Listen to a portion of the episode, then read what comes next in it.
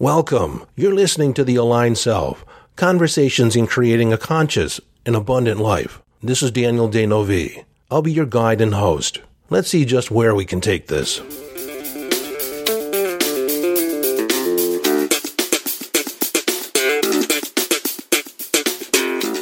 Hello, friend, and welcome back into the conversation.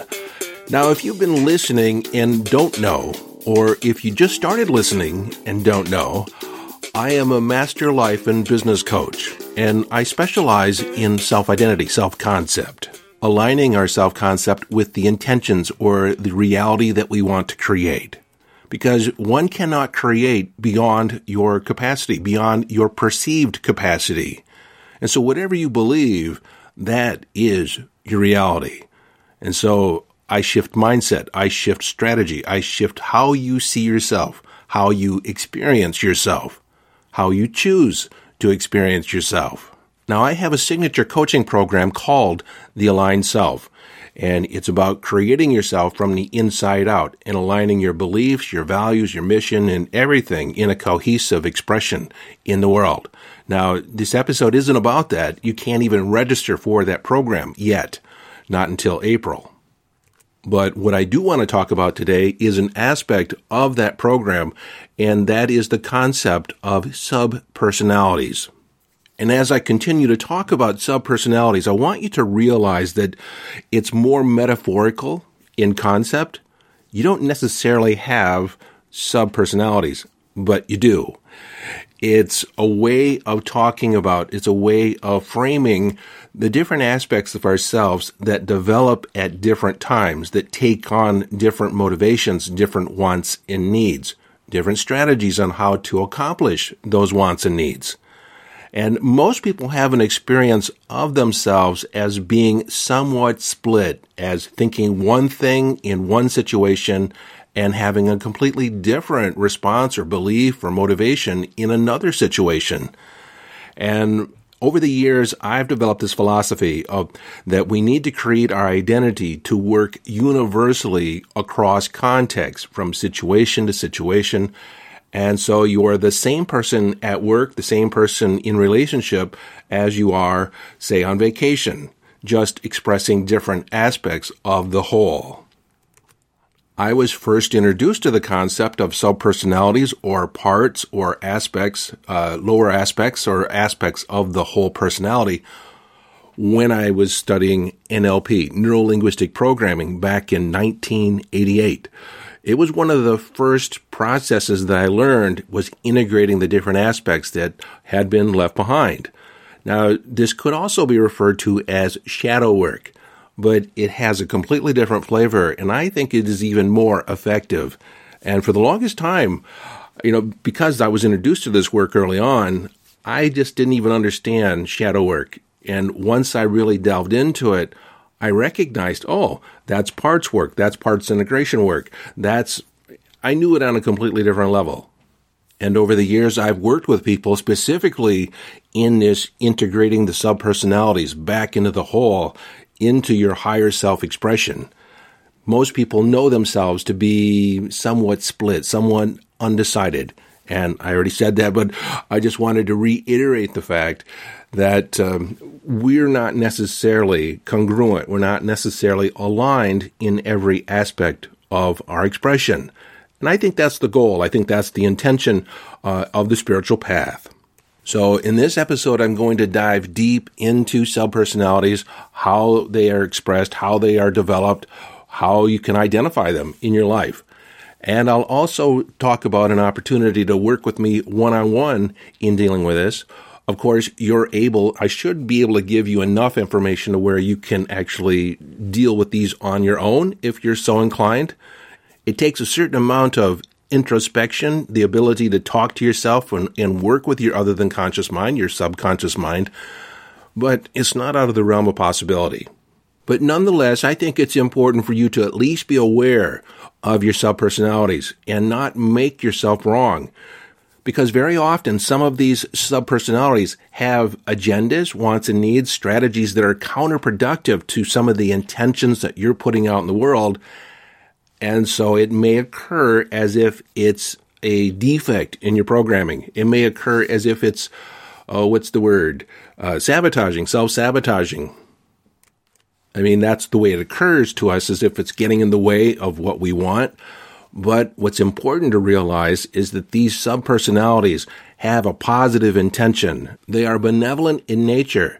They want nothing but the best for you, but they may have adopted a strategy, a plan uh, to accomplish something that is counterproductive to who you are today. It worked once upon a time, probably, because otherwise you wouldn't repeat the pattern. So once upon a time, earlier in your life, you adopted a strategy, a technique, an agenda in order to basically protect yourself. Now, I realize that this might sound a little confusing so far, so let me give you a different example that most people have had some type of exposure to, and that is the concept of multiple personality disorder. Now, subpersonalities is not that, but it is similar to a degree.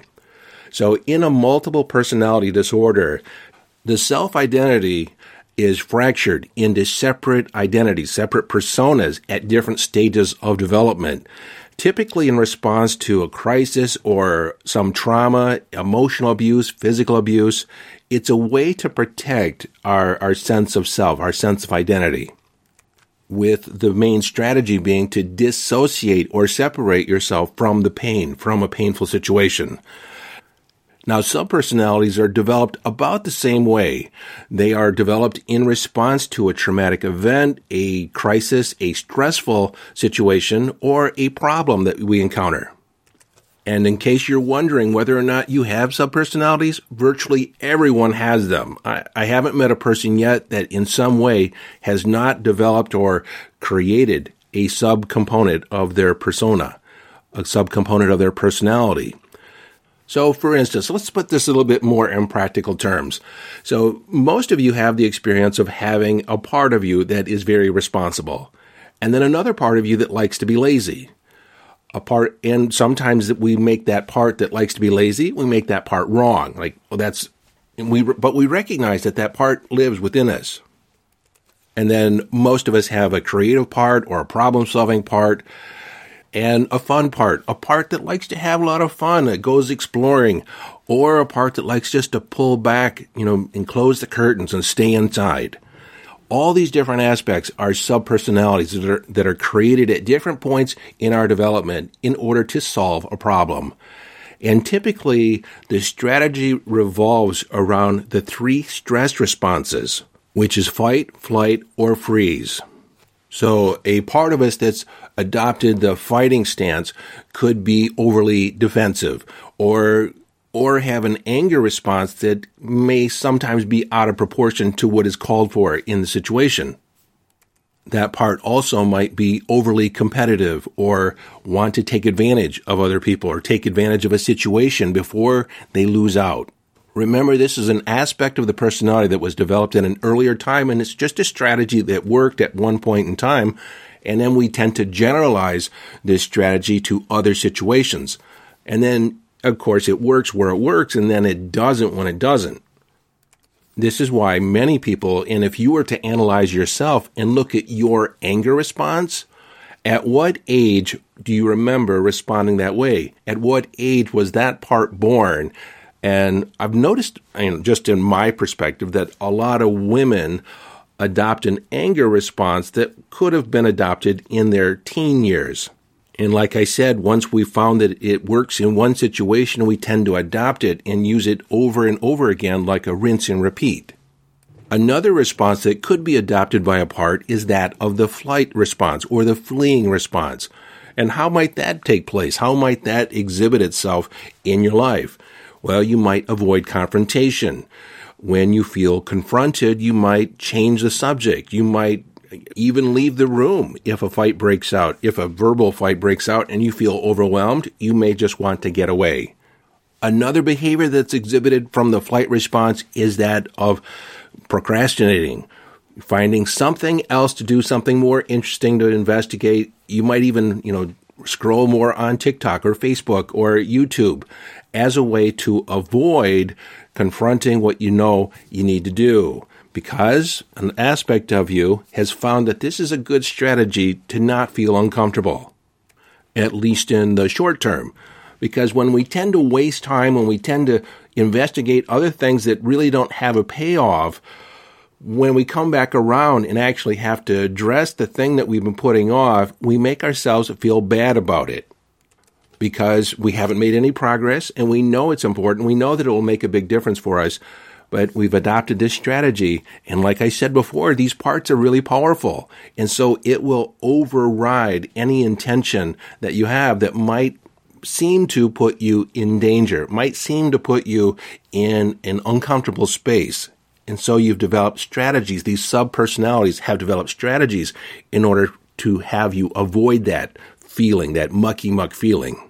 So what about a part that has developed the strategy of the freeze response? How does that show up in our adult life?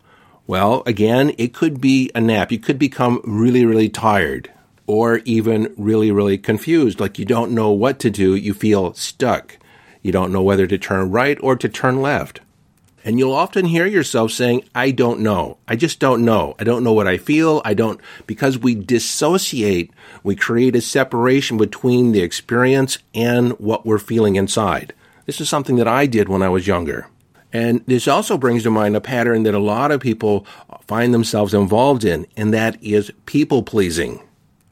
And the idea behind that is if I'm pleasant enough, if I'm pacifying enough, then there will be no conflict. I just won't present a threat. I will not be perceived as threatening. And, you know, I'll be the good person. I'll be the good guy. And as a consequence, I'll be accepted. I'll be loved. I'll be treated fairly. What, what often happens is that we put our wants and needs on the back burner. We put them aside as if they're of secondary importance. And so as a consequence, we end up feeling regretful or even resentful, feeling like I just can't be myself. And why not? Because in the, in the mind of your subpersonality, being yourself is potentially dangerous. If I'm myself, I might be rejected. So let me provide you with an example from my life the, the first technique that I used was a six step reframe in NLP, and it's essentially the same process. And so when I was in the NLP training, we had a breakout session and I paired up with another practitioner.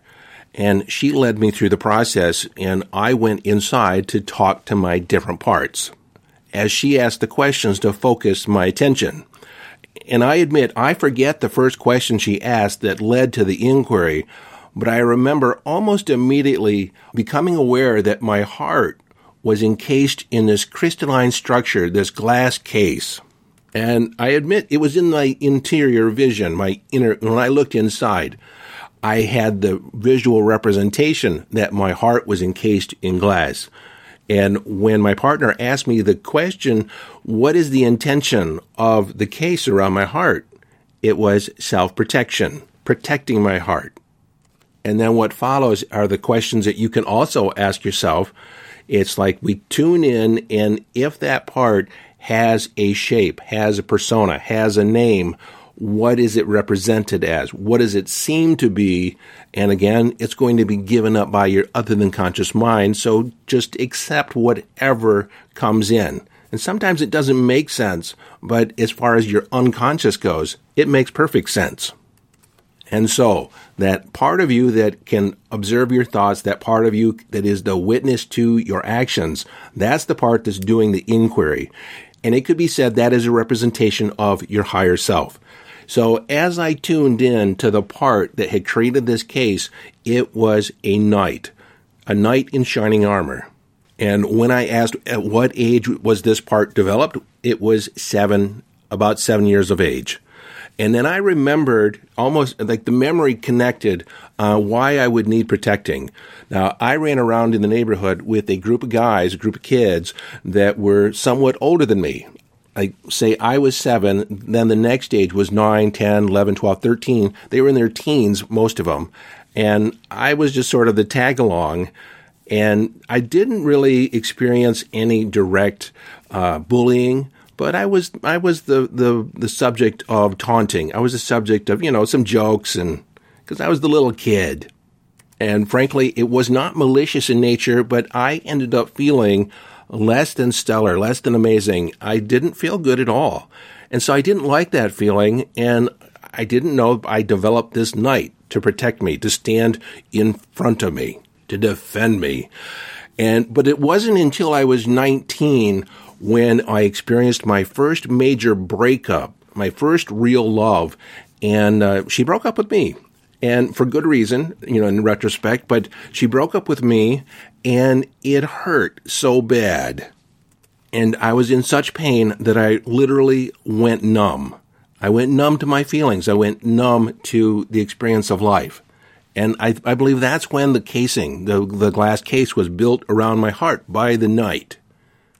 And then I also remember that I basically had two ways of describing how I felt at any given moment. I was okay or pretty good. And pretty good was, you know, I was pretty good.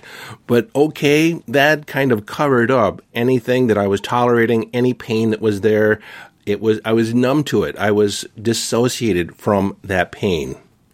And it's very understandable that at the time, that's exactly what I needed. I needed to not feel that pain.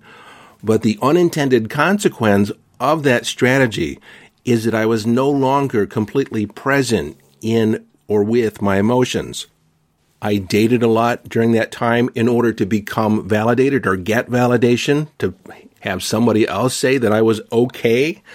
But I was emotionally distant in those relationships. As soon as I got confirmation that they might love me or they might like me, they really like me a lot, that was when I left. That was when I needed another fix, another person, another input for that because another subpersonality that was being protected by the knight was my eight year old. And that part was born when I was eight, when I had written a love note to some girl and she basically rejected me. And so I took on the idea at that point that I was not lovable, that I wasn't important enough, that I could love you, but I couldn't necessarily trust you.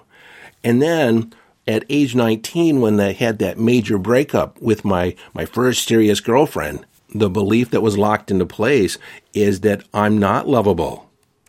So let me recap the steps or the, what we've identified so far. One, I had a part that was created to protect me. And the result was, or the visual image that what was there was that my heart was encapsulated in this glass case, this crystalline case. And also the part of me that was being protected was the aspect that was not good enough or not lovable. And the intention of the knight was to protect me. The intention of my eight year old was to be loved or to have the validation that I was lovable. And so the intention was identified. So what's the impact? What's the negative and positive impact? So the positive impact is yes, I was protected. My heart was protected. But the negative impact was I was not authentic. I wasn't really presenting my real self. I was presenting what I thought people wanted to see, what they, what they, what I thought they wanted me to be, and primarily women. But the other impact during that process is that I was emotionally numb. There was an aspect, I could only feel so much before it became overwhelming.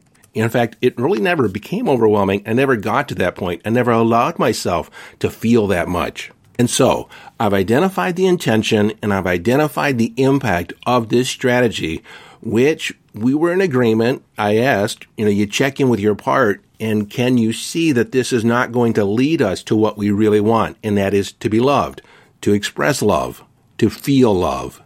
Now, before I go too much further with the description here, I want to make, create a couple distinctions about the subconscious mind. Now, you might be asking, why is an eight year old running my 28 year old life? And that is at the unconscious level. We don't differentiate between the past, the future, and the present. Everything is happening now. And so even though that part was born when I was eight, the strategy was in place. The strategy was applied today, now, feel any discomfort that was there, the strategy was applied to. And the other distinction I want you to know about the subpersonalities is unlike the multiple personality disorder, where there is distinct operating personalities, the subpersonality is singular in focus. It's maniacal. It is like a one-eyed monster. It has one tool, one strategy, one defense against, you know, whatever that feeling was that is trying to circumvent And so it will attempt to apply that strategy in just about every area of your life, any area of your life where you feel that feeling that you're attempting to avoid. And that is why it works when it's first applied, but when it's generalized to other situations, other areas of your life, other compartments of your experience, there are more instances where it doesn't work that even though there is a positive intention behind the action, behind the strategy, it it becomes like Abraham Maslow said, when the only tool you have is a hammer, pretty soon you begin treating everything as if it's a nail. And so, even though there is the positive intention, there are areas where it just doesn't work. It's not the right tool. It's not the right strategy for the situation. It doesn't necessarily get us to what we really want, what our higher self wants, what, you know, the intention that we're putting out there. It is operating from an old paradigm, an old program. And so what we want to do next in the formula is that we want to update that part to the present time. We want to reintegrate it into our whole, our higher self. And we can do that a couple of different ways. We can negotiate directly with that part, like I was going to negotiate with the knight as far as the protection, and ask, can we come up with some new solutions, some new procedures, some new techniques, some new strategies to protect myself? And in some instances, you get a, a ready answer and you, you work it out. But you know, I believe in the wisdom of your other than conscious mind, of your subconscious mind, because it was actually the part, it was actually the aspect of your mind that created this subpersonality to begin with. And so what I want to do, or what I typically do, is I enlist my creative part, my fun part, or if I'm working with a client, I elicit their creative part, their problem solving subpersonality. And so I negotiate the, the conversation between those two parts, those two subpersonalities, and I I verify the intention of the part that's trying to protect. And then I enlist the help of the creative part and give it a charge, a, an assignment. Would you be willing to come up with three to five new strategies that will still satisfy the intention of protecting the heart, protecting our emotions, uh, managing our emotions, and then integrate those new strategies, those new behaviors into our expression beginning now and over the next week. And then we check in with the part and ask, does that seem satisfactory to you? When you know I address my knight, does that work for you if we were to come up with three to five new productive and valuable strategies? And my part said yes, as long as I still have the defense to put up the guard, put up the fence, put up the gate if I'm attacked. And I agreed with that part as long as the gate came down after the perceived threat was over. And the knight responded, That works for me. And then I literally, in that moment, had the experience of that crystalline case falling away, almost melting like it was ice that melted. And then I redirected my attention to my knight and I honored him and thanked him for protecting me. You see, you always want to love your parts. You always want to love your subpersonalities because they are working on your behalf we have a tendency, and this is the, the part that is the shadow self or the shadow aspect of this whole process, is a lot of people disown that part. They push it aside. They don't even want to deal with it. They don't want to admit that it's part of them. But the beauty of acknowledging your subpersonalities is remembering that you have different parts and they're all working on your behalf. They're all working for your protection and your ultimate expression, your ultimate spiritual expression in life. It's just that sometimes they adopt a not uh, or a less than productive strategy. But we always want to honor the intention. And then after we thank that part, we want to integrate it back into the whole. We want to update it and bring it part of and make it part or reestablish that it's part of our whole. And so in my left hand, I imagine the knight standing in my hand. And in my right hand, I imagine my eight year old. And then I brought both hands into my heart and I put my hands on top of each other over top of my heart and just reintroduced them to the whole. Almost immediately, I felt lighter. And then over the next few hours, I noticed that I was a lot more jovial. I was a lot more engaging, a lot more conversational. I was reaching out to people, introducing myself. I just felt like I was completely different. In fact, the presiding feeling, the overall feeling that I had was that nobody could hurt me. Nobody could hurt me without my permission. And that was, that was part of the negotiation as I realized that I was responsible for how I received information. I was responsible for how I interacted or the communication that I accepted from other people. And so I always had a say, I always had the ability to say no that doesn't apply to me. Or I accept your feelings for you, but that does not define me.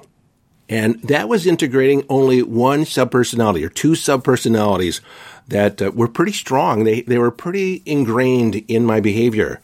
And since then, I've learned other techniques. I've learned a timeline technique where I was actually able to go back in time in my mind's eye and revisit my eight year old, take him by the hand and walk him through time and visited my 13 year old and reintegrated those two. And then to my 19 year old and reintegrated and healed that aspect of myself. And then again, my 27 year old self. And so these, these subpersonalities, many of them are frozen in time. They're frozen back in time when it was a different situation and you had a perspective of an eight year old, the perspective of a nine or 10 year old. And you didn't have the depth and breadth of experience in order to actually inform that younger self of the impact and consequence of making a decision of that magnitude at that time. You were just doing the best you could with the resources you had at that moment a perfect real life story that helps uh, add dimension to this idea is in 1945, the war ended. World War II ended. We were fighting against the Germans and the Japanese. And we were fighting the Japanese all over the South Pacific, and they had taken control of several islands. But when the war ended, many of the soldiers were cut off from news. They were cut off from communication not everyone knew the war was over. And so on many islands, there were factions of Japanese soldiers that were still fighting the war. They were still entrenched. They were bunkered in, defending their, their turf against the U.S. So here you have the war ending in 1945, and then there were 29 soldiers discovered in 1952. And many of those soldiers felt shamed and disgraced at having lost the war, and some of them committed suicide. Then in later years, there were various soldiers that were found yet still. But what was different is when they were brought back, they were actually taken prisoner and then given clemency and returned to the Japanese government where they were honored as a national hero. They were decorated. They were thanked for their service, thanked for their duty, their sense of duty, and their commitment to their country. And then the last two soldiers found was in 2005. Two soldiers were found that were 80 years old, still fighting the fight. And that, my friend, is the same level of commitment and sense of duty that your subpersonality has to you. And when they're developed, they don't realize that the fight is over. Every time that they encounter something that looks like, feels like the fight that they were developed in, they go to work also too that's why it's important to thank them for their service to honor them for their commitment and then reintegrate them into the whole. So how can you tell if you have subpersonalities that are working counterproductive to your overall intention? Well you experience self-sabotage from time to time or it feels like you're sabotaging your efforts. You're distracting yourself. You're procrastinating more than you think you should you can also look at your life and you'll notice that you have predictable responses to stress, predictable responses when being angered, predictable responses in communication. And these predictable responses very often may not be that effective overall. They might work in the moment, but the, the long term effects, the long term impact on your life is not that favorable. In fact, you might even have identified some of these behaviors as bad habits or negative habits. And it could be also too, you know, internal talk, internal dialogue that is counterproductive to your self-esteem or well-being. That one comes up a lot for people. And when I've reframed it for people, when they say, I just don't like myself, I don't, I, I hate myself because of this act or this process or this strategy or this behavior that's in place, this pattern And that's the thing that they point to. And the fact that they're constantly criticizing themselves and talking down to themselves. And I said, that part loves you. That shows self love. And they're like, what? It seems so counterintuitive. But the fact that you're criticizing yourself, it comes from the, you have to look back to the positive intention. The positive intention is that it wants you to be better. It wants you to be great. And it feels, it just learned the strategy and it was probably adopted by a parent or some other authority figure in your life that when you're criticized, it's in the hope that you'll do better. You'll be more conscientious. You'll be, re- I guess, better focused that voice can be silenced or at least quieted down a lot by identifying when it was born, what was the intention, and are there other ways to handle it? Are there other strategies that could be put in place? Could I be more loving to myself? Could I actually compliment myself and focus on the things I'm doing right? Could I be a cheerleader for myself? And so it's taking that part and giving it a whole new role, a whole new strategy.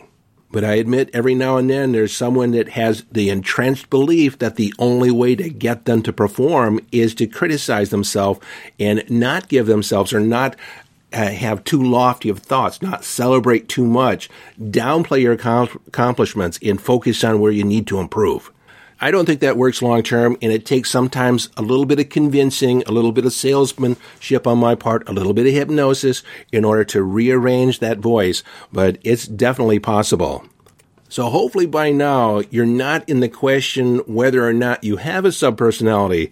It's how many do you have and are they working for you or are some of them working counterintuitively or counterproductively to what your overall intention is in life? Are they working as part of the whole, or are they like a Japanese soldier lost in World War II on a remote island operating on an, their own agenda? So, like I indicated earlier, you have the basic framework on how to work on this on your own. Although it does take something, it does take a certain amount of self-reflective consciousness in order to have that dialogue, that inquiry with yourself. You can journal it, and that's one way to do it. But if this is something you'd like assistance with, like I said earlier, there's a way to work with me one on one. Now, this process is talked about. We do go through this process in my Aligned Self uh, coaching program. It's all part of the entire process of recreating yourself because those subpersonalities are so critical. But I have also worked with people one on one just on integrating the subpersonalities. And that's where I'd like to work with people only three to five people right now I'm looking for at a reduced rate from my normal rate of doing this because I want to use you as case studies for my book on self identity. Now, typically when I work with people, it takes approximately three sessions, three to six sessions. So let's say no less than three sometimes we get really big results just with one session, but I'll give you at least three sessions and as many as six sessions of working one on one with me and identifying, updating, and integrating those different aspects, those sub personalities into the whole. So you can be more expressed, more aligned with your higher self. Now, the overall feeling that you get from going through this process is one of freedom and inner peace and a sense of congruence. Congruence it's like all your parts are aligned is a unified whole. Now, like I said, I'm only going to work with three to five people. There's only spaces for three to five people because I have so many other projects, so many other things going on. And this is a time investment on my part. So I'm constrained on the amount of time or the number of people that I can work with uh, in this arena. Uh, and again, the purpose is to assist you first and foremost, but also to provide some case studies. And I won't use your names, just some of the, the details um, for my book.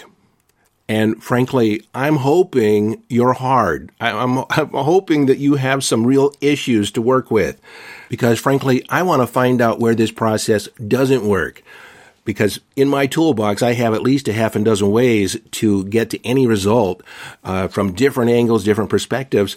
And what I presented to you today is one option, one path.